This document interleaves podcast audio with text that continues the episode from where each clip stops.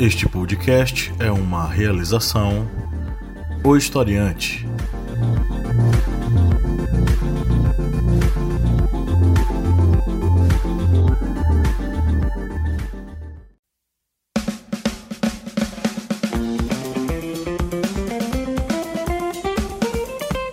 Arretadas. Vozes femininas sobre assuntos sociais. Olá, queridos, arretados e arretadas. Sejam muito bem-vindos a mais um episódio do nosso querido podcast aqui da Família Historiante. Hoje falaremos de um assunto que é pertinente ao feminismo, mas causa um tanto de polêmicas às vezes. Vamos falar sobre masculinidade tóxica e como o feminismo afeta os homens. E para isso, hoje trouxemos um convidado mais que especial para o nosso episódio. Trouxemos um dos apoiadores mais antigos do Historiante, e é uma honra apresentarmos ele a vocês que acompanham o Arretadas, especialmente diante de uma conversa tão importante para a nossa luta. Glossário. E no glossário de hoje, nada mais importante do que falar sobre masculinidade tóxica. Você sabe o que é isso? A gente vai trazer aqui para vocês um trechinho do livro Sejamos Todos Feministas, da Chimamanda e ela que define a masculinidade tóxica, né? O modo como criamos nossos filhos homens é nocivo. Nossa definição de masculinidade é muito estreita. Abafamos a humanidade que existe nos meninos, enclausurando-os numa jaula pequena e resistente. Ensinamos que eles não podem ter medo, não podem ser fracos ou se mostrar vulneráveis. Precisam esconder quem realmente são, porque eles têm que ser como se diz na Nigéria, homens duros. Chama Chimamanda, sejamos todos feministas. E agora, antes de começarmos a roda de conversa, vamos pedir para Flávio se apresentar. Tendo a honra de ser o primeiro convidado homem deste programa. Isso é histórico. E aí, Flávio, diz aí, quem é você? Eu sou Flávio Santos, eu sou de São Paulo, sou apoiador do Historiante e para mim é uma honra estar aqui no, no podcast dos Arretadas para falar desse tema que é tão pertinente ainda na nossa sociedade, a masculinidade tóxica. Estou muito feliz em ter sido convidado e espero que tenha mais convidados também do sexo masculino para a gente estar tá debatendo temas que é tão pertinente na nossa sociedade. Então, primeiramente, a gente vai dizer o que é masculinidade tóxica. Porque, assim, a gente falou no glossário a definição de Chimamanda e tal, mas como é que a gente pode identificar isso no dia a dia? Como é que a gente pode enxergar isso na rotina dos homens e também das mulheres, né? E o quanto isso é prejudicial aos rapazes ou aos homens, enfim. E a gente vê isso em vários aspectos. Toda vez que a gente tenta abafar ou silenciar sentimentos dos homens, ai, homem não chora, ai, homem não pode demonstrar sentimentos e tal isso tudo gera uma consequência para ele, né? E também para as mulheres, que vão ter que conviver com esses homens. Ao, ao mesmo tempo que a gente recompensa os homens por se portarem com raiva, com agressividade, sendo supervalorizados pela sua força bruta. Isso é o que a gente chama e identifica como masculinidade tóxica na, na sociedade. E no Brasil não é diferente, né? Especialmente no contexto do Nordeste, né, Lídia? É bem delicado. Sim, sim, a nossa cultura, ela parece que ainda não avançou tanto nesse, nessa questão do, do machismo. É um Quer pouco dizer, coronelista, né? às vezes. Não avançou no feminismo, que, que eu quis dizer, né? Porque o machismo, ele continua avançando. Ele tá bem avançado. no Nordeste, infelizmente, algumas regiões ainda tem muita a cultura coronelista muito forte, de que é necess... e paternalista, né? De que é necessário um homem forte para liderar a comunidade, para liderar a casa. Isso desvaloriza tanto a mulher quanto prejudica os homens, né? Inclusive, a OMS diz que a masculinidade tóxica influencia a saúde e a expectativa dos homens nas Américas. Enfim, os homens acabam morrendo por causa de acidentes físicos, acidentes fatais, porque eles sempre se colocam em risco. É aquela coisa de tipo, ah, não, eu vou conseguir fazer sozinho sim, eu vou, vou, vou fazer isso aqui sozinho, vou levar isso sozinho, vou enfrentar animais selvagens sozinho. E isso, infelizmente, acaba se tornando fatal, né?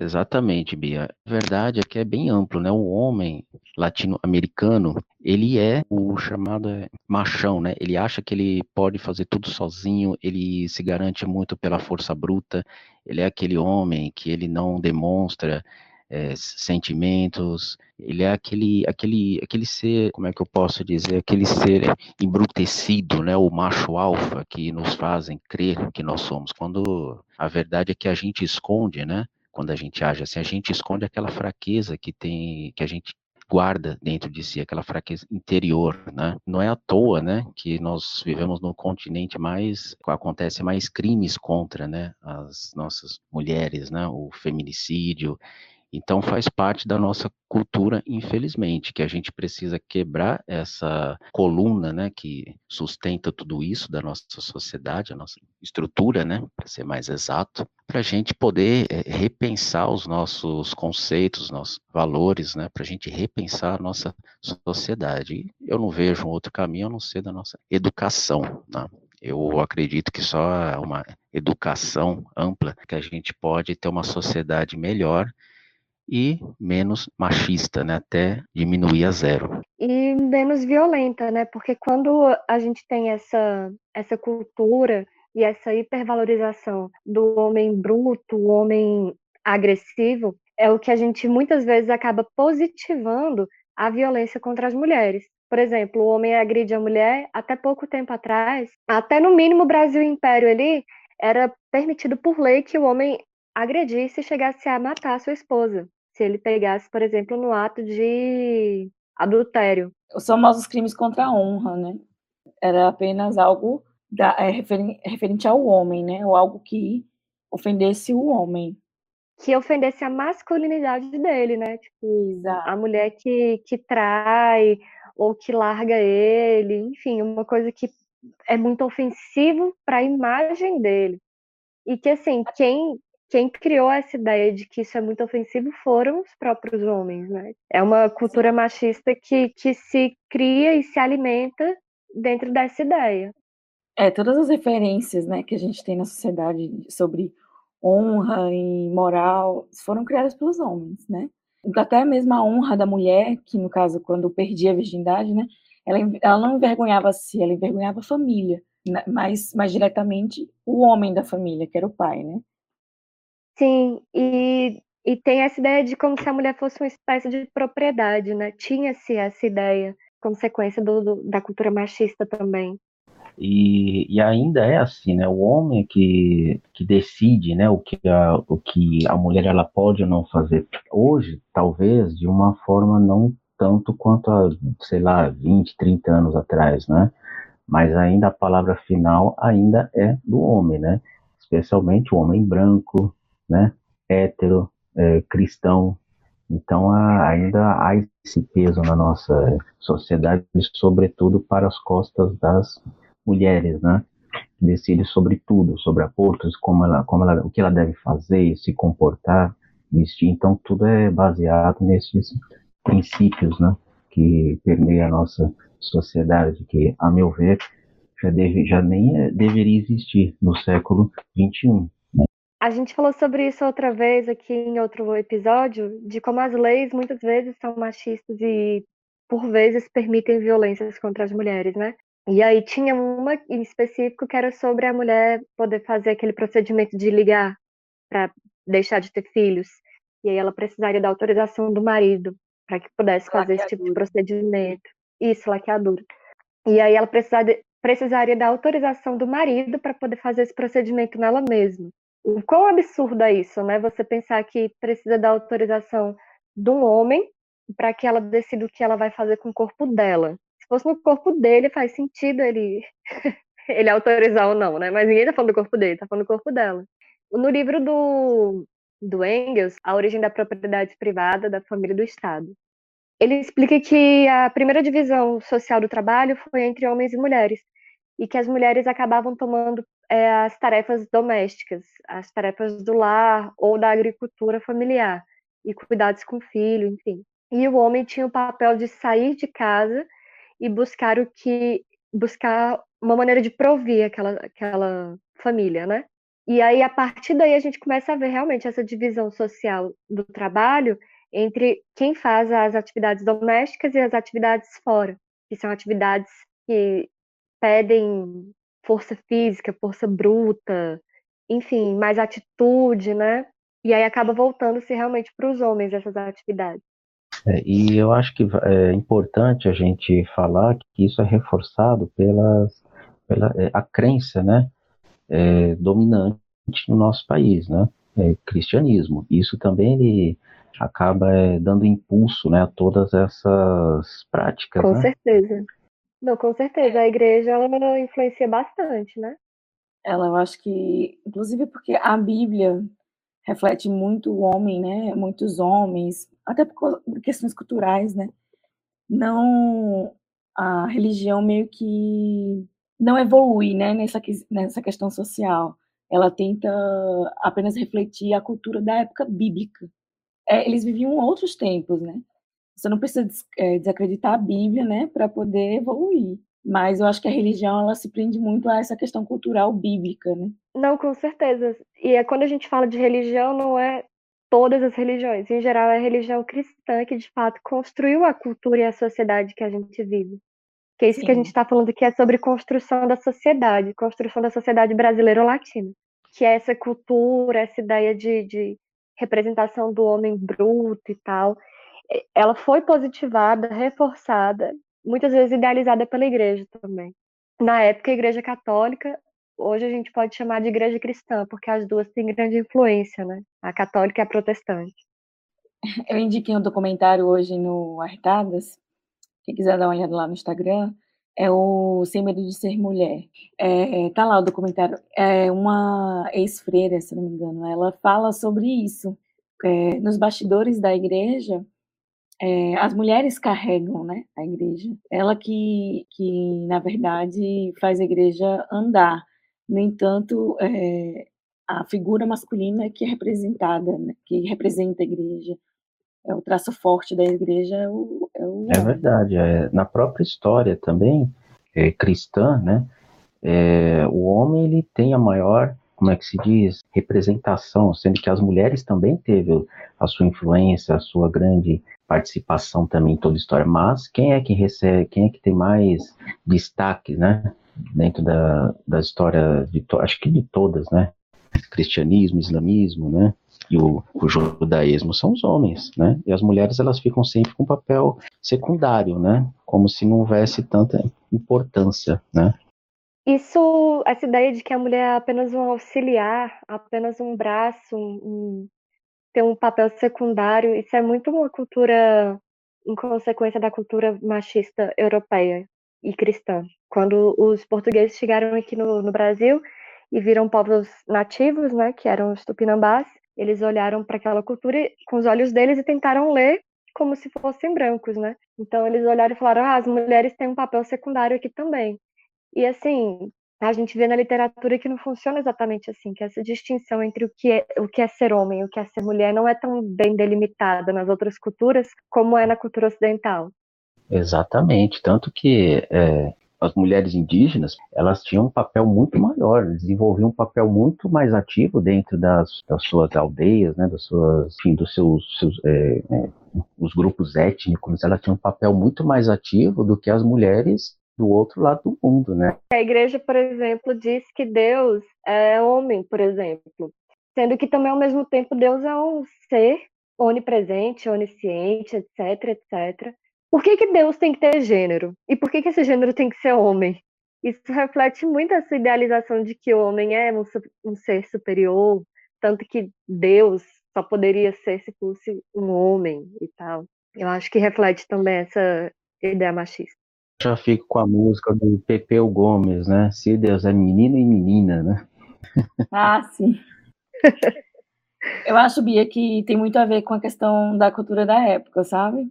se talvez Deus fosse é, retratado como um homem naquela época, naquela época talvez é, não teria tido a mesma trajetória, né, da a Bíblia, enfim, da, a Bíblia é o livro dos cristãos, né, o parâmetro deles. E é isso que eu estou questionando, questionando não, né, eu falo aqui, falei aqui antes, é que as, as religiões, elas, a religião cristã, na verdade, né, ela não evoluiu socialmente, ela ainda tenta retratar o homem como aquele homem daquela época, eu acho que é por isso que eles ainda se prendem muito a ver Deus como os homens daquela sociedade. Que às vezes reforçam atitudes e, e crenças e costumes daquele período, né? bem, bem problemático. Uma crítica é, à igreja. É, Bia, você falou aí... sobre a América Latina? Foi isso que eu peguei aqui ou eu peguei errado? Falei, é porque eu falei que tem uma notícia da OMS, da ONU, que fala uhum. que a masculinidade tóxica influencia a saúde e a expectativa de vida dos homens das Américas, porque os homens das Américas realmente são um pouco diferentes dos homens da Europa ou da, dos Estados Unidos, enfim. A gente não é branco, né? Às vezes a gente esquece isso. A pessoa latina ela não é branca em vista do, da, dos outros países. Assim. É verdade. É como eu disse, né? O homem é, daqui, né, do nosso continente latino-americano, ele tem essa é, resistência ao que, ao que é novo, né? Essa é, mudança, né? Ou você, no caso, você mudar o seu estilo de vida, de você ser uma pessoa mais compreensiva, né? De você aceitar que uma mulher ela tem um cargo acima do que o seu, do que a mulher ela ganha mais do que você. É, e de fato isso é, faz todo sentido, né? Nós ainda essa, essa resistência, né? Ao novo, a gente tem uma expressão que diz que homem vive menos. Inclusive, tem páginas na internet que é homem, porque homem vive menos. E, Flávio, você acha que, assim, por ser homem, muitas vezes você negligenciou a sua segurança ou a sua saúde em detrimento dessa sua, digamos assim, aparência máscula, de ter que passar essa, essa mensagem de eu sou masculino, de ser homem, né, de ser forte, perdão, essa imagem de ser forte é, que não é frágil, que não precisa ir no médico, e logo passa, um resfriadinho, ou que, enfim, pode ser algo mais grave, mas você prefere não, não demonstrar fraqueza, sabe? Sim, Lídia, sim, concordo contigo. Aliás, eu sou a prova disso, né? De tudo que você falou. Eu nunca era muito de cuidar, assim, de, de saúde ao médico. Até o dia em quando eu tinha 23, 24 anos, eu tive um infarto. Descobri que a minha pressão estava alta, tinha arritmia cardíaca. Meu assim, Deus. Exato. E assim, eu já vinha sentindo algumas coisas, só que eu não não estava nem aí, eu não ligava. Imagina, 24 anos, né? Imagina, tem uma vida toda pela frente. Só que nesse dia em que eu passei mal, eu já não podia ter mais a vida toda pela frente, eu não, talvez eu não estaria mais aqui. Então isso veio uma veio como um tapa na cara, né? E daí hoje eu mudei muito, eu me cuido mais. E assim, é, pressão alta, a gente é muita coisa daquilo que a gente guarda, daqueles é, sentimentos, de situações que a gente viveu, né? É, eu sempre fui uma pessoa mais assim, é, fechada, calada, né? É aquela pessoa que é, suporta tudo. Então eu tive que mudar o meu estilo de vida, eu tive que cuidar mais de mim, eu tive que cuidar mais é, daquilo que eu, que eu é, fazia, da minha saúde. Então, assim, é, o começo foi muito difícil porque eu não aceitava. Eu falava, porra, mas eu não bebo, não fumo, né? nunca fiz nada errado. Então, aí, aí eu, eu percebi que, que eu estava sendo uma pessoa muito assim é, infantil, sabe? Aquela fala, ah, mas eu às horas eu já estava em casa, né? Dormindo, não bebo, não fumo. Eu falei, não, para, calma. Aí foi a hora que eu parei, respirei fundo. Falei assim, não. É uma coisa que eu jamais pensei ainda mais com essa idade, né? Quatro anos, passar por isso, mas eu preciso cuidar de mim é, uma, é, um, é algo que eu vou ter que aprender a conviver com isso, né? E com isso eu tive que aprender a ser uma, uma pessoa que cuida mais de si, porque se eu não cuidar de mim, quem é que vai cuidar? Primeiro eu tenho que ter esse cuidado comigo, né? É isso, tirar esse preconceito, né? Às vezes, por causa de um preconceito besta, você deixa de fazer algumas coisas que você até tem vontade. Exato, que nem eu fui criado numa família bastante é, é, rígida, né? É, cristã, né, religiosa, aquela religiosidade ao extremo, que a gente está errado quando a gente começa um relacionamento.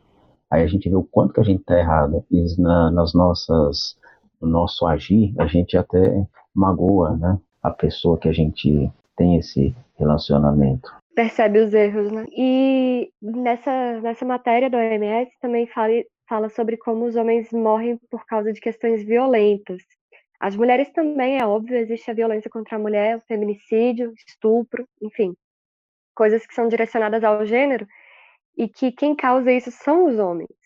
Mas por quê? Por que, que isso é tão estrutural? Por que, que isso é tão é um número tão alto em relação ao outro, né? É justamente por causa da cultura, da, da cultura que permite, que, que incentiva esse tipo de violência. E os homens sofrem outro tipo de violência, que é essa exposição ao que a Lídia estava dizendo agora há pouco, né? A negligência com a, segurança, com a própria segurança e com a própria saúde. Tanto que a grande maioria dos homens, das vítimas de violência policial, são homens negros. Os homens que mais morrem de violência. Os homens são os que mais morrem de violência física, enfim. As mulheres são relacionadas à questão é, conjugal, então são coisas diferentes. E como a masculinidade afeta a vida dos homens no dia a dia, né? Que a gente já começou a falar sobre isso. E que isso não afeta somente os homens que são homossexuais ou somente os homens trans. Isso também é, afeta demais a vida dos homens heterossexuais, inclusive dos machões. Sei lá, às vezes o cara deixa de usar uma camiseta porque ela é cor-de-rosa. Pelo amor de Deus, sabe? A gente vai no mercado, não sei se vocês já perceberam. Você vai no mercado e tem uma seção só de, tipo, produtos de higiene masculina. Porra, qual a diferença? É tudo produto de higiene. Só porque um sabonete tem a, a, a embalagem preta e tem escrito para homem. Mudou tudo. Tá tudo diferente. Esse daí ele pode usar. Esse daí não, não vai afetar a masculinidade dele. Várias, várias questões, né? Tipo, eu já ouvi coisas do tipo: esse cachorro é de mulher, esse carro é de mulher. Pô, o que é um cachorro, um carro de mulher? Cachorro é cachorro, carro é carro. Às vezes o cara deixa de, de realmente fazer coisas que ele tem muita vontade e curtiria muito, mas ele não faz porque tem medo desse julgamento. Por exemplo, ah, eu morro de vontade de ter um carro tal, mas se eu comprar esse carro tal, todos os meus amigos vão achar que eu sou um fresco, que eu sou gay, porque eu tô usando esse carro. Até coisas como séries, né, Flávio? Filme. É, a gente vive mais em função daquilo que os outros pensam sobre a gente do que é, a gente realmente quer fazer ou gosta, né? É uma coisa que é, é difícil de entender. É, outro dia eu tava lendo no Twitter um comentário que era mais ou menos assim. Você é mulher e gosta de Stephen King, e eu sou uma grande fã do Stephen King, né? Tipo, é meu autor favorito. E eu fiquei, gente, qual a ligação de uma coisa com a outra? Você não precisa ser homem para gostar do Stephen King ou de livros de terror, o que, que tem a ver? E tem isso. É. Aí vamos supor, o cara não vai gostar de Jane Austen, porque é de mulher. O que, que tem a ver? Pois é, né? E é em todos os sentidos, né? Pela cantores, bandas, né? Ah, esse cantor é o preferido, né? É um cantor que as mulheres gostam. Então, se eu é, gostar desse cara, vão pensar mal de mim e vice-versa, né? É uma coisa assim que que hoje ainda resiste, né? Claro que com menor intensidade, mas ainda resiste bastante, né? Existe, existe. Eu tenho muita certeza de que existem vários rapazes por aí que ouvem uma Pablo Vittar escondido. Uma vez vi um, um grupo de rapazes né, em posto de gasolina, bebendo e tal, fumando, dançando, e eles estavam ouvindo Pablo Vittar, mas eu tenho certeza que eles não sabiam que era Pablo Vittar. Porque eles estavam curtindo muito o momento e dizendo que música é maravilhosa, não sei o quê. E eu pensando, será que esses homens sabem que essa música está sendo cantada por uma drag queen? Porque eu acho que não. gosta enquanto não sabe de quem é, né? Sim, ou seja, a pessoa gosta, mas aí se você diz pra ela que é de uma drag queen ou de uma cantora mulher e tal, enfim, sei lá. Aí as pessoas já falam, ah não, não posso curtir isso daí porque as pessoas. Porque vão achar que eu sou gay ou porque vão achar que eu sou menos homem. E isso é meio doido, né? Você pensar que alguém é menos homem por causa de alguma música que ele ouve, ou de um livro, ou de um filme. E o que é que o feminismo tem a ver com tudo isso que a gente está falando, Lid? Vamos lá. Bom, o feminismo a gente sabe que busca igualdade, né? Não necessariamente botar a goela abaixo que o homem tem que aceitar o que é feminino ou não na vida dele, né? Então, assim, até mesmo o cuidar da saúde, né? O preocupar-se com si, a mulher, né, vê muito mais essa posição, justamente porque, é, enfim, ela se vê como algo importante naquele núcleo familiar ou social. Por mais que o homem se veja assim, ele não ele não pensa realmente na saúde, ele pensa mais na aparência, em ser forte. E, enfim, negligencia tudo. E o feminismo é importante porque é, quando a gente vê a, o homem como igual, né, a gente não rotula as ações dele como algo inferior ao que a gente faz, né? A igualdade também está ligada a isso, ao homem poder fazer o que a gente faz, e não só a gente fazer o que o homem também pode fazer. Né? Eu acho que, além disso tudo, é importante entender que o feminismo está tá aqui para quebrar essas estruturas sociais machistas, porque a violência, a violência contra a mulher, o feminicídio e tal, é uma consequência direta dessa cultura. Enfim, para mim é importante o feminismo por quê? Porque a, as atitudes machistas, o feminicídio, a violência contra a mulher é tudo consequência de uma sociedade machista. E quando a gente está tentando desconstruir essa sociedade machista, é justamente a gente dizer para os homens que essas atitudes deles são é, tóxicas não só para a gente, que é mulher, mas também para eles, que são homens, para valorizar a vida deles, a saúde deles. Enfim, se alguém está agredindo alguém, esse alguém tem que ser parado. A cultura, a sociedade, a nossa cultura tem que entender que está errado, que ele precisa ser criado de uma maneira mais humanizada, porque muitas vezes a gente cria os homens para que eles sejam durões e tal, e tira um pouco da humanidade dele, da questão de que não pode ser sensível, não pode chorar, enfim, não pode demonstrar sentimentos. Acho que o feminismo tem esse papel, mostrar para os homens também que tá tudo bem chorar, sabe? Ficar à vontade, não precisa chorar no banho, pode chorar na frente das pessoas, tá tudo bem. É, ou seja, mostrar que você é humano também, né? Mostrar que você também faz parte deste universo, de que você também é de carne e osso, e de que você tem sentimentos. Muito se falou de saúde mental, né, na, no, nesse momento de isolamento social. Eu nem sei dizer se a gente ainda está no isolamento social, porque, né, enfim, mas, Flávio, você se sentiu pressionado, assim, porque eu vi muitas mulheres sendo mais abertas, obviamente, mais sinceras sobre essas questões. Lógico que a mulher foi muito afetada pelas questões domésticas, né, na, no momento de isolamento social, mas é, esse isolamento social é, houve por uma razão, né? O mundo inteiro estava doente e não teve como isso afetar mentalmente todo mundo. E eu vi eu vi não, na verdade eu não vi nenhum homem se manifestar sobre essa questão de saúde mental, de se sentir perturbado ou afetado por conta da pandemia e do isolamento. Você se viu em algum momento nesse, com a necessidade de buscar ajuda por conta de saúde mental, de se abrir, né? Falar dos seus sentimentos. Sim, com certeza, claro. É, é uma situação assim única, né? Que nós estamos vivendo nesse, nesse momento. E o medo, ele é, é, algo normal, né? Sentir medo é uma coisa absolutamente normal. Eu estou com medo, eu falo mesmo, eu estou com medo de pegar essa doença. Não é uma simples gripe, tá? Isso não é expor a sua é, fraqueza. Você, quando põe o pé para fora de casa, põe máscara, entra, tira o sapato, já lava. Não, isso não é, é frescura, isso é cuidado, isso é zelo, zelo por você, zelo pelas pessoas que você é, convive, ama. Já senti, é, é, como se diz, é, necessidade de poder conversar nessa pandemia, de poder se abrir, de falar, olha, eu estou sentindo isso, é, enfim, de sentir essa necessidade de descobrir que eu não estou sozinho, sim, é, senti sim essa necessidade de querer estar com alguém, de querer conversar, de ouvir aquela palavra amiga, né, de ouvir aquele abraço, de ter aquele abraço ainda que é, distante, né, sim, é, senti sim, e ainda sinto, claro, é uma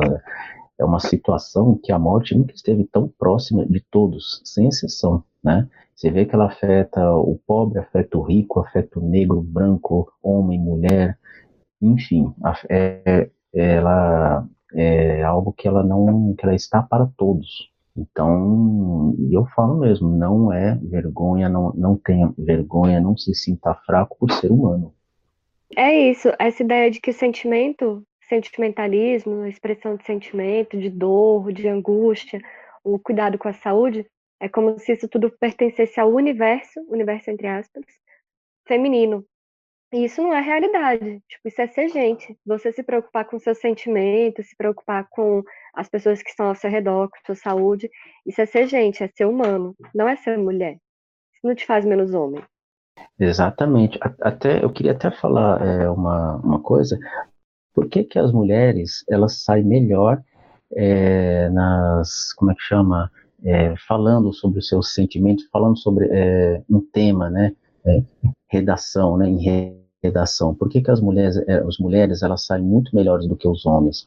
Porque a mulher ela tem, ela tem essa é, facilidade, ela se expressa melhor, ela demonstra o que ela sente, né? já o homem não. E isso afeta também é, nessa, nessa parte né, da pessoa se abrir, da pessoa expor aquilo que ela pensa, né? É, enfim, porque quando você escreve alguma coisa, tem que, é, que, que se expor, você tem que se dar, seja qualquer for o tema, você pre precisa estar tá ali, você é, escrever, né? você é, se, se abrir. E essa é uma grande dificuldade que o homem tem. É isso, durante o processo de socialização, as mulheres é, muitas vezes têm uma abertura maior para se expressar sobre os sentimentos e tal. Isso é um pouco mais permitido do que, do que aos homens. Porque isso é muito. Existe uma palavra para isso, gente, como é? É, quase. é, coagido. É, acho que a palavra inibido. Se encaixa. Inibido, inibido. Essa questão é muito inibida nos homens e, e acaba se, tentando silenciar essas expressões. O que é péssimo, porque ele vai se relacionar no futuro provavelmente com a mulher ou com o homem também. Vai ser ruim para qualquer pessoa que for se relacionar com ele no futuro, porque ele não vai saber lidar com os próprios sentimentos. Enfim, isso é o que eu acabei de falar, né? Isso não é ser mulher ou não é ser menos homem, é ser gente. E sem contar que ele vai ver a pessoa, né, seja o homem ou a própria mulher, como uma coisa, como um objeto, né? E é o que a gente estava falando sobre os filmes dos anos 80. Eles ensinavam a ver a mulher como um objeto de uma conquista, né, daquilo que ele conquistou para si, como se fosse um carro, né, um troféu, medalha. Tudo isso por quê? Porque ele não é uma pessoa aberta aos seus sentimentos, ele não tem aquela empatia né, de não ferir a pessoa. Por quê? Porque ele fere a si mesmo, ele não é, se dá conta disso. Então, para ele é algo absolutamente normal. Sim, tem essa grande questão da coisificação da pessoa com quem ele se relaciona. Objetificação, né? A mulher seria então o objeto do lar. O livro que eu citei agora há pouco, do Engels, ele também fala isso, que a mulher ela pode até desfrutar. O Engels, tá, eu estou falando do contexto de Engels, tá, gente? Hoje em dia já não é mais tão, não, não é mais tão real. Mas ele fala que a mulher ela não tinha propriedade privada ela fazia parte da propriedade privada. Porque se ela deixasse o marido, as terras, a casa, todo o dinheiro ficaria para o marido, ela não levaria para ela. E ela poderia até ter uso dessa propriedade privada, mas não era dela, é do homem, pertence a ele e ele faz o que ele quiser. Então, para ele, a mulher é apenas mais um dos objetos que ele tem dentro da sua, da sua casa, dentro um dos seus bens, mais um bem que ele tem. Que de vez em quando rola esse debate lá no Twitter de que às vezes as mulheres não conseguem ensinar o homem a ser menos machista, às vezes a feminista está ocupada tentando sobreviver. As mulheres pretas, as mulheres lésbicas, as mulheres trans, enfim, estão muito ocupadas tentando sobreviver, não morrer de violência policial ou de violência doméstica, para ensinar os homens a não serem machistas. E eu concordo em vários aspectos, né? Realmente, muitas colegas falam, Bianca, se a gente também foi ensinada a ser machista e a gente se desconstruiu, os homens também podem fazer isso sozinhos. A gente não tem o papel de tutelar isso. É, eu concordo, é verdade, mas acho que não custa nada a gente dar o caminho da luz para eles. Por isso que a gente está fazendo esse podcast aqui hoje, esse episódio. Não custa nada a gente dizer, caras, muitas coisas que vocês estão fazendo aí tá errado, prejudica vocês, prejudica a gente, vamos rever isso tudo. Enfim, não é como se o feminismo tivesse a obrigação, a feminista tivesse a obrigação de educar um homem crescido, um homem barbado. Mas é legal a gente mostrar para eles que eles estão errados, né? É importantíssimo, né? É, até porque eles são, nós todos somos frutos da, da mesma sociedade machista, né? Então, quando a gente consegue se libertar, né? Por que não trazer outras pessoas para, para a, a luz? É isso, a gente não tem a obrigação de estar tá educando ninguém, mas é muito importante que a gente mostre para os rapazes aonde eles estão errando e o que, que a gente precisa mudar. Senão a gente vai continuar no mesmo ciclo de, de violências e tal. Tem um amigo meu que falou, me contou que existia um grupo de homens para o feminismo, que era um grupo de homens que buscava entender como a masculinidade os afetava e eles deveriam desconstruir. Esse grupo foi transformado num orgulho homem e virou muito problemático. Na verdade, virou um orgulho de ser machista. Ele falou, Bia, às vezes faz falta que as mulheres também eduquem. É claro que não é obrigação de vocês, mas às vezes faz falta. Olha, quanto a isso, acho que a gente tem que, como disse, a gente tem que amadurecer. Aliás, todos os dias a gente tem que fazer uma, uma análise, né, sobre o nosso comportamento, sobre o que a gente faz com o outro, sobre a, o que, que é, onde nós estamos aplicando ou não a nossa empatia. E é isso, procurar sempre rever os nossos conceitos. A gente pode fazer isso, né? É claro que a gente não vai fazer começar hoje e amanhã já vai ter um resultado de 100%. Não, é nas coisas mínimas, é no nosso dia a dia. A gente pode fazer, basta a gente querer, basta a gente controlar o nosso medo com aquilo que é novo, com aquilo que é diferente. O mundo ele está mudando, o que se fazia antes, né? já, hoje já não é mais, é, não está sendo mais é, aceito. A prova disso é aquele, é, como chama o movimento dos Estados Unidos, é o Me Too, acho que é isso, acho que é essa, essa pronunciação, que tinha aquela ideia errada de que a, se a mulher quer ser atriz, é uma mulher que ela aceita ir para a cama com todo mundo porque ela é atriz. Não, atriz é uma profissão assim como ator. Ou seja, nós entramos no século XXI sem a gente é, ter aprendido isso, mas ainda bem que nós estamos aprendendo. Então, devagarzinho, a gente precisa fazer essa autoanálise todos os dias e precisamos ter mais paciência com nós mesmos. Eu acho que é isso, basicamente isso. É isso aí, eu concordo.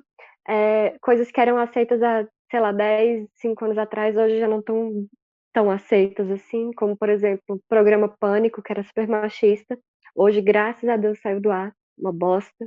Ainda bem que não tem mais público. Hoje a gente está muito menos tolerante a coisas que são racistas, machistas, sexistas, enfim, graças a Deus. Falando nisso, eu vou já partir para o nosso próximo quadro, porque senão a gente consegue passar a noite inteira falando sobre o tema. Eu vi no Twitter. Então, o quadro eu vi no Twitter que a gente vai trazer alguma coisa que seja relevante que a gente tenha visto na internet essa semana. Eu vou começar então enquanto os meninos acham ali o que, que eles viram no Twitter essa semana. Rapaz, eu vi um vídeo que me deixou revoltada, não tem nada a ver com o tema. Que foi uma blogueira aqui de Brasília, rica, que fez uma festa. E para as pessoas entrarem na festa, elas tinham que fazer um teste de, de coronavírus e tinha que testar negativo, aquele teste rápido. Aniversário da Fabi, olha o que temos. Só entra com um teste negativo de Covid. Cadê o meu, gente? É esse aqui? Negativo. No entanto, eu estava lendo que esse teste rápido ele não funciona dessa forma. Ele só funciona para detectar se você já tem os anticorpos da doença. Isso não significa que você não tenha o vírus. E aí, enfim, várias críticas em cima dela. As pessoas revoltadas porque enquanto tem hospital faltando teste, essa semana eu tentei agendar um teste aqui para minha mãe, não tinha vaga. Enfim, enquanto isso tem um monte de burguês safado lá em Brasília, fazendo festa, servindo teste de Covid-19. E, e vocês? O que, que vocês viram no Twitter essa semana? Bom, é, Twitter eu não tenho, né? Eu até tive um tempo atrás, mas o Twitter para mim é um mundo sem lei, né? É um mundo quanto perigoso. É, não, é muita é, loucura, rola de tudo ali. Eu não, não tenho muita paciência para esse mundo cibernético. Mas eu vi uma socialite, né?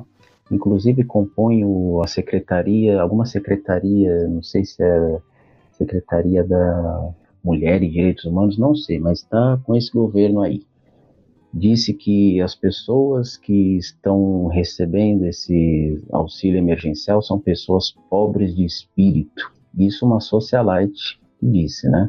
Meu Deus, mentira. Mas por quê? É. Olha, eu queria, eu tentei entender o porquê, né? Eu acho que é pela pressão, né, que tem aquelas filas, né, pelas caixas, né, Brasil afora, e colocar um monte de é, impedimento, de burocracia para a pessoa receber um dinheiro que, vamos combinar, 600 reais é quase nada, né? É só um alívio, né? É como o próprio nome diz, uma emergência. Sim. Pressionando o governo e tem pessoas que tomam as dores desse presidente. Tomara que ele não tenha hemorroida, porque senão. Eu não consegui isso. entender pobre de espírito. Por quê? Ué, são pessoas pobres é. mesmo, infelizmente. Se, se, eles fossem ricos, eles não estavam precisando de um auxílio emergencial do governo. Claro Exato, que a gente é pobre, senão que... a gente não queria isso. É, eu acredito que ela é mais uma daquelas que pensam que as pessoas estão encostadas, né, é, para receber isso do, né, como uma forma de que não querem trabalhar. Eu acho que ela não se deu conta que nós estamos numa pandemia, né?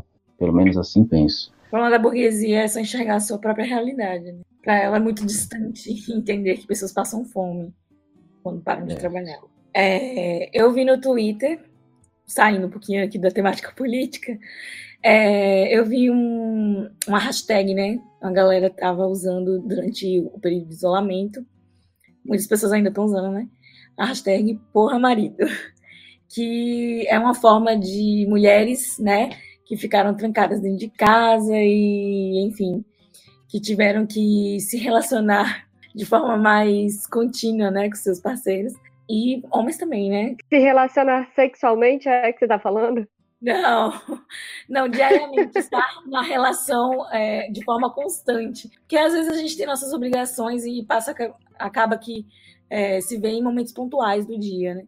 Mas com isolamento Sim. a gente acaba tendo que passar o dia, né? 24 horas com o marido. E aí a hashtag porra marido é para poder a galera botar a, a boca no balão e lavar roupa na rua, né?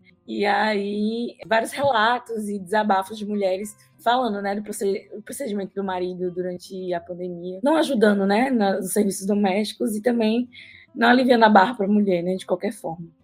E aí uma pessoa, um homem, né, o arroba Fernando Calas, não sei se vocês conhecem, é, ele falou aqui uma coisa que eu achei interessante, não adianta usar o porra marido e não ensinar os filhos, né, a fazer a própria cama, a recolher o prato depois de comer, ajudar a lavar a louça, Exatamente. a lavar, etc.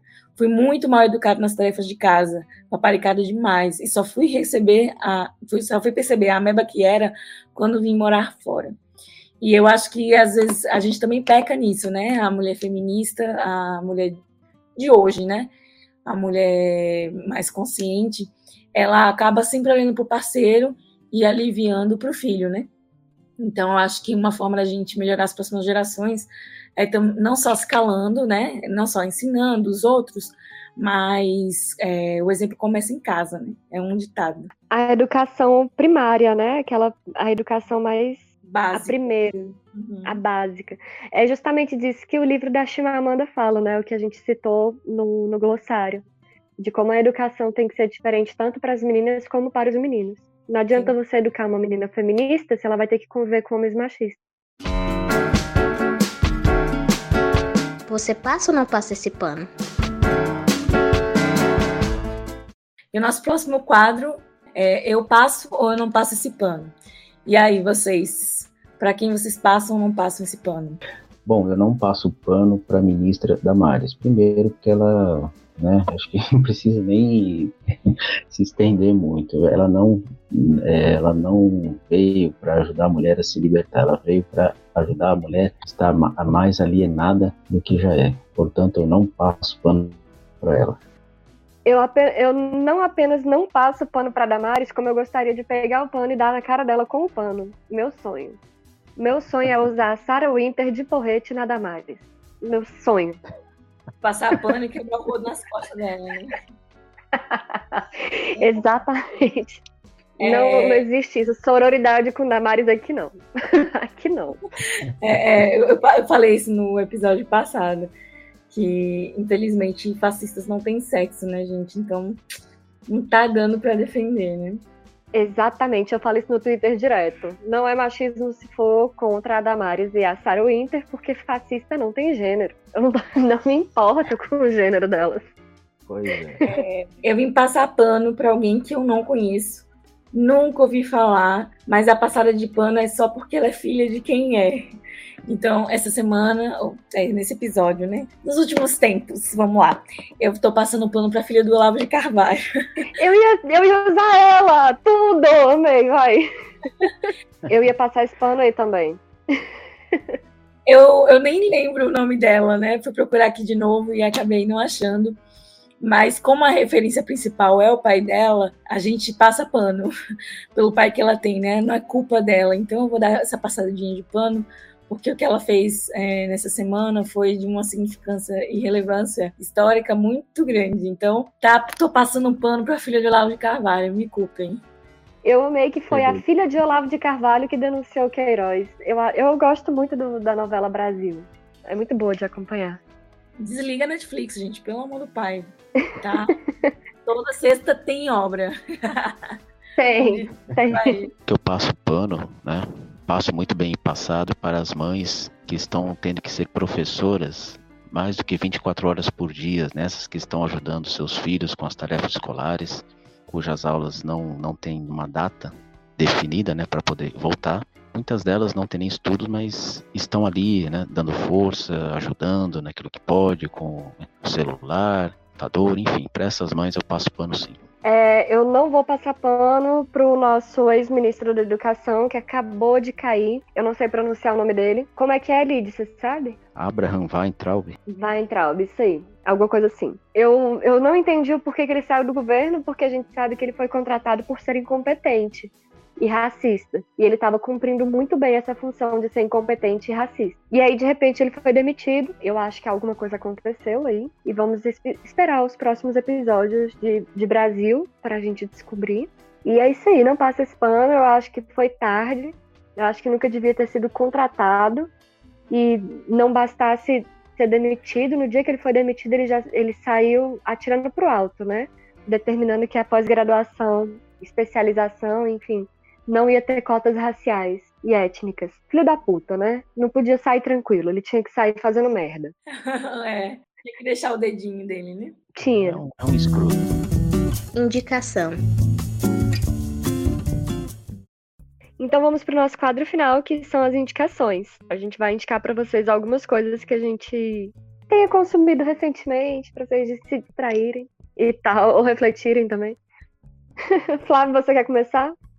O primeiro é do meu autor de cabeceira, né? Autor do meu trabalho de conclusão de curso, Eduardo Galeano. É uma coletânea de contos que fala sobre a força da mulher latino-americana, mulher em geral, né? Seja latino-americana, europeia, enfim. Chama é, Mulheres, né?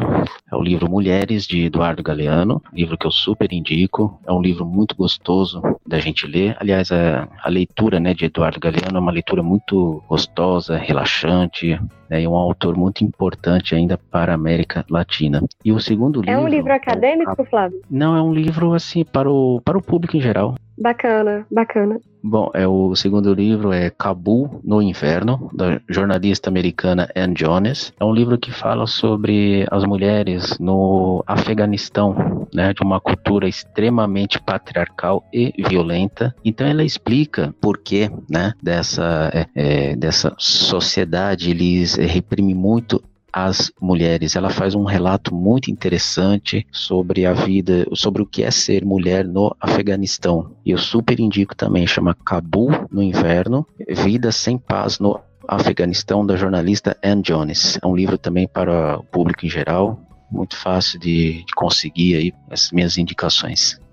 A minha indicação vai ser o filme Eu Não Sou um Homem Fácil. Você encontra na Netflix, é um filme francês é, há uns anos atrás, muito antes do filme ser lançado, é, eu não sei dizer exatamente quem produziu, um mini documentário, é, é, Majority Société, alguma coisa assim, em, francês eu não sei falar, né? Mas é falando sobre se o mundo fosse o contrário, né? Talvez é, seria uma forma também de conscientizar os homens que para eles do que para eles é tão pequeno e para a gente é tão grande. Então tem esse vídeo no YouTube do Majorité e tem o filme. Os mesmos atores do, do documentário, do curta, perdão. Os mesmos atores do curta estão no filme. E o filme é divertido, mas ele traz uma reflexão muito importante. Então é, é esse o filme que eu vou indicar. Então, quando eu pensei nesse nesse episódio, é, eu só conseguia pensar no tanto de coisa que eu queria indicar sobre esse assunto, que é a masculinidade tóxica. Por exemplo, os três livros da Chimamanda. É, eu não sei pronunciar o sobrenome dela, gente, porque é Nagô, eu não, não sei pronunciar, perdão. Chimamanda Ngozi Adichie, alguma coisa assim. E ela é nigeriana e, e, tem três livrinhos de bolso, são bem pequenininhos, e você acha em PDF, que fala sobre machismo e quanto isso afeta todas as pessoas, os homens ou as mulheres. Um é Sejamos Todos Feministas, o outro é O Perigo da História Única, e o terceiro é um educa para educar feministas, algo assim.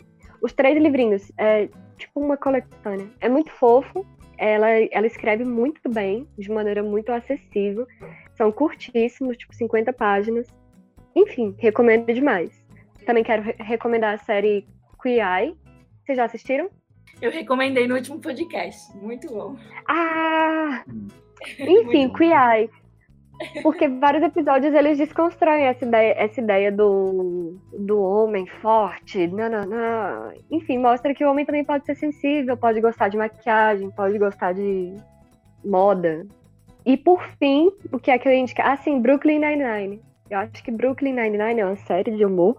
Ela fala um pouco também disso, de como você não precisa ser um machão e tal para você continuar sendo um homem admirado. Porque tem, por exemplo, Terry Crews, perfeito. Eu adoro ele, eu acho ele maravilhoso. E ele é super sensível na série. Ele é um homem grandão, negro, aquela coisa enorme, alto, forte. E ele é super sensível, o mais chorão de todos os personagens. E o, o grande líder deles todos é outro homem negro, grandão também, e ele é gay. Então, eles tiram muito da ideia de, de que você precisa ser um, um quadradinho certinho para ser homem. Ah, sim, a última indicação, gente, é vocês entrarem agora no Apoia-se barra historiante e se tornar um apoiador do nosso canal. Porque vocês também podem. Vocês apoiam Arretadas por consequência. O Arretadas é um bracinho do historiante. Adorei esse, essa indicação aí, muito boa.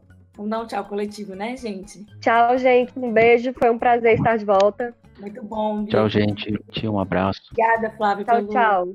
Eu Obrigada que agradeço, viu? Imagina, eu agradeço e. Obrigada. Tchau, gente. Um beijo.